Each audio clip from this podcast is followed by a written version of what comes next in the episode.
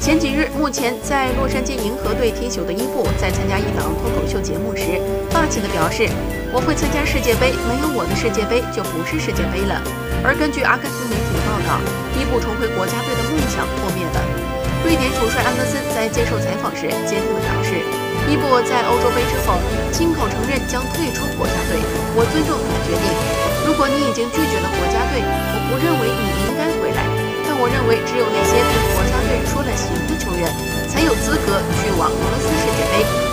这位主帅肯定地表示，印度绝对不在世界杯的名单之中。